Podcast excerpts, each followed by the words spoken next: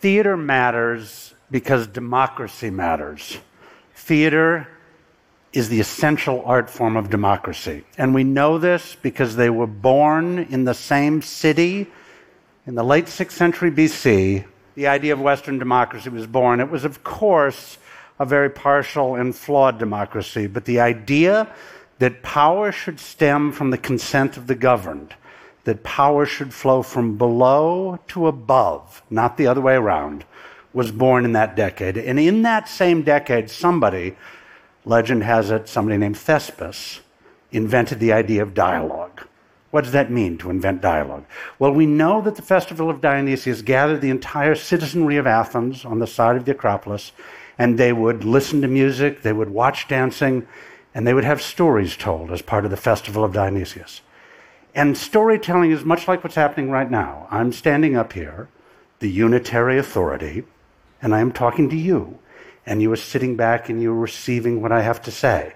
And you may disagree with it, you may think I'm an insufferable fool, you may be bored to death, but that dialogue is mostly taking place inside your own head.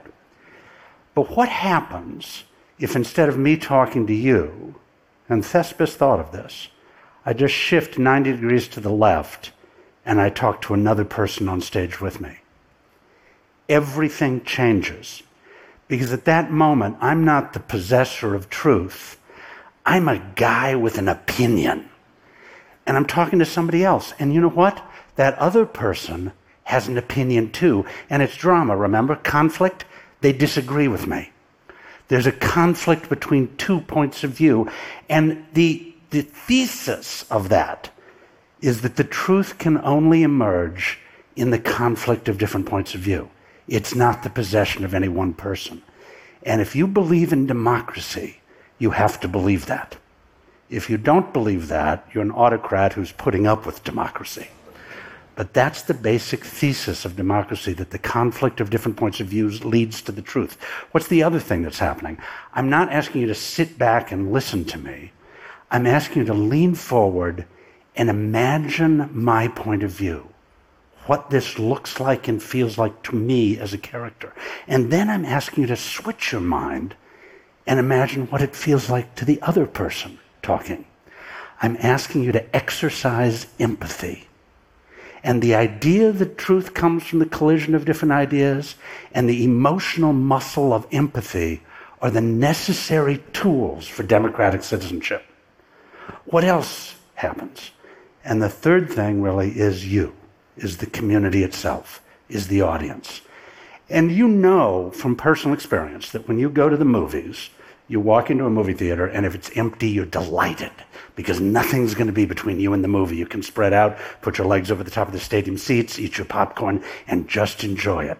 But if you walk into a live theater, and you see that the theater is half full, your heart sinks. You're disappointed immediately, because whether you knew it or not, you were coming to that theater to be part of an audience. You were coming to have the collective experience of laughing together, crying together, holding your breath together to see what's going to happen next.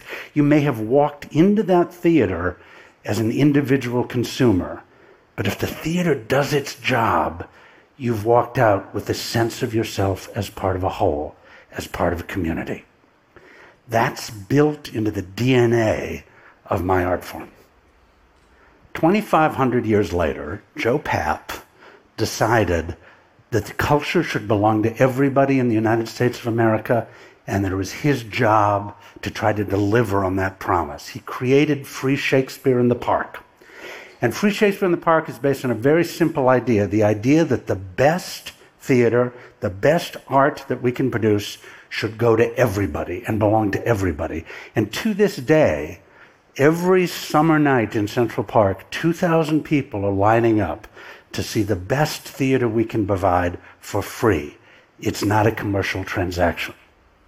In nineteen sixty-seven, thirteen years after he figured that out, he figured out something else, which is that the democratic circle was not complete by just giving the people the classics. We had to actually let the people create their own classics and take the stage.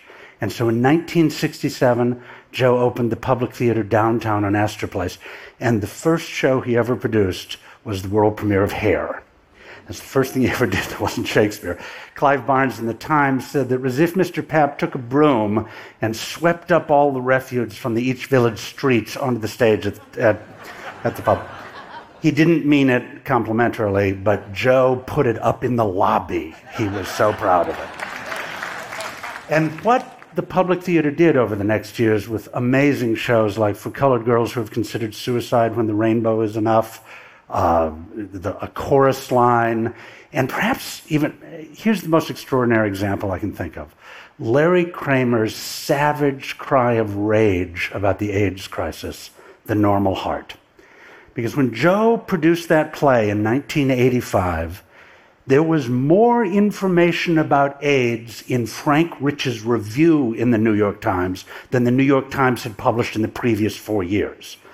Larry was actually changing the dialogue about AIDS through writing this play, and Joe was by producing it. I was blessed to commission and work on Tony Kushner's Angels in America.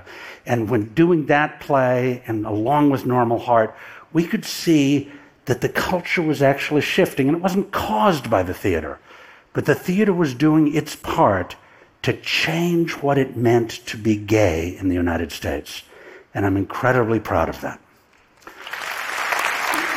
When I took over Joe's old job at the Public in two thousand five, I realized one of the problems we had was a victim of our own success, which is Shakespeare in the Park had been founded as a program for access, and it was now the hardest ticket to get in New York City. People slept out for two nights to get those tickets. What was that doing? That was eliminating ninety-eight percent of the population from even considering going to it. So we refounded the mobile unit and took Shakespeare to prisons, to homeless shelters, to community centers in all five boroughs and even in New Jersey and Westchester County. And that program proved something to us that we knew intuitively. People's need for theater is as powerful as their desire for food or for drink. It's been an extraordinary success, and we've continued it. And then there was yet another barrier that we realized we weren't crossing, which is a barrier of participation. And the idea we said is, how can we turn theater from being a commodity, an object, back into what it really is, a set of relationships among people? And under the guidance of the amazing Lear de Bessonnet, we started the Public Works Program, which now every summer produces these immense Shakespearean musical pageants, where Tony Award-winning actors and musicians are side by side with nannies and domestic workers and military veterans and recently incarcerated prisoners, amateurs and professionals performing together on the same stage. And it's not just a great social program, it's the best art that we do. And the thesis of it is that artistry is not something that is the possession of a few. Artistry is inherent in being a human being. Some of us just get to spend a lot more of our lives practicing it.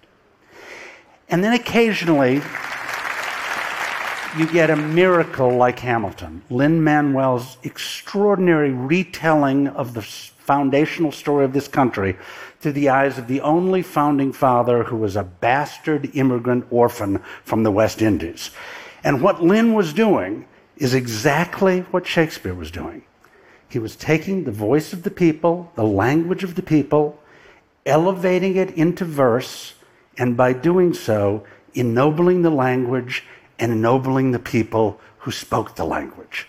And by casting that show entirely with the cast of black and brown people, what Lin was saying to us, he was reviving in us our greatest aspirations for the United States, our better angels of America, our sense of what this country could be, the inclusion that was at the heart of the American dream. And it unleashed a wave of patriotism in me and in our audience, the appetite for which is proving to be insatiable. But there was another side to that, and it's where I want to end, and it's the last story I want to talk about. Some of you may have heard that Vice President-elect Pence came to see Hamilton in New York. And when he came in, some of my fellow New Yorkers booed him. And beautifully, he said, "That's what freedom sounds like." And at the end of the show, we read what I feel was a very respectful statement from the stage, and Vice President-elect Pence listened to it. But it sparked a certain amount of outrage, a tweet storm. and also an internet boycott of Hamilton from outraged people who had thought we had treated him with disrespect. I looked at that boycott and I said, we're getting something wrong here. All of these people who have signed this boycott petition, they were never going to see Hamilton anyway. It was never going to come to a city near them. If it could come, they couldn't afford a ticket. And if they could afford a ticket, they didn't have the connections to get that ticket. They weren't boycotting us. We had boycotted them. And if you look at the red and blue electoral map of the United States, and if I were to tell you, oh, the blue is what designates all of the major nonprofit cultural institutions, I'd be telling you the truth. You'd believe me. We in the culture have done exactly what the economy, what the educational system, what technology has done, which is turn our back on a large part of the country. So this idea of inclusion, it has to keep going. Next fall, we are sending out on tour a production of Lynn Nottage's brilliant Pulitzer Prize-winning play, Sweat.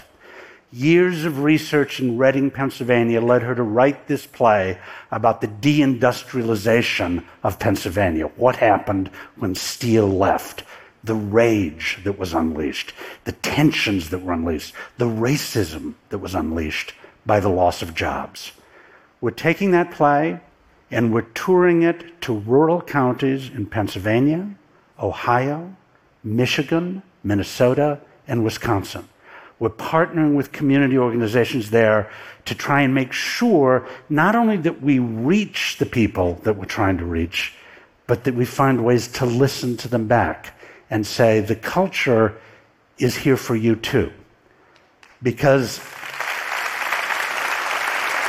we in the culture industry, we in the theater, have no right to say that we don't know what our job is. It's in the D N A of our art form. Our job is to hold up, as it were, a mirror to nature, to show scorn, her image, to show virtue, her appearance, and the very age, its form and pressure. Our job is to try to hold up a vision to America that shows not only who all of us are individually, but that welds us back into the commonality that we need to be.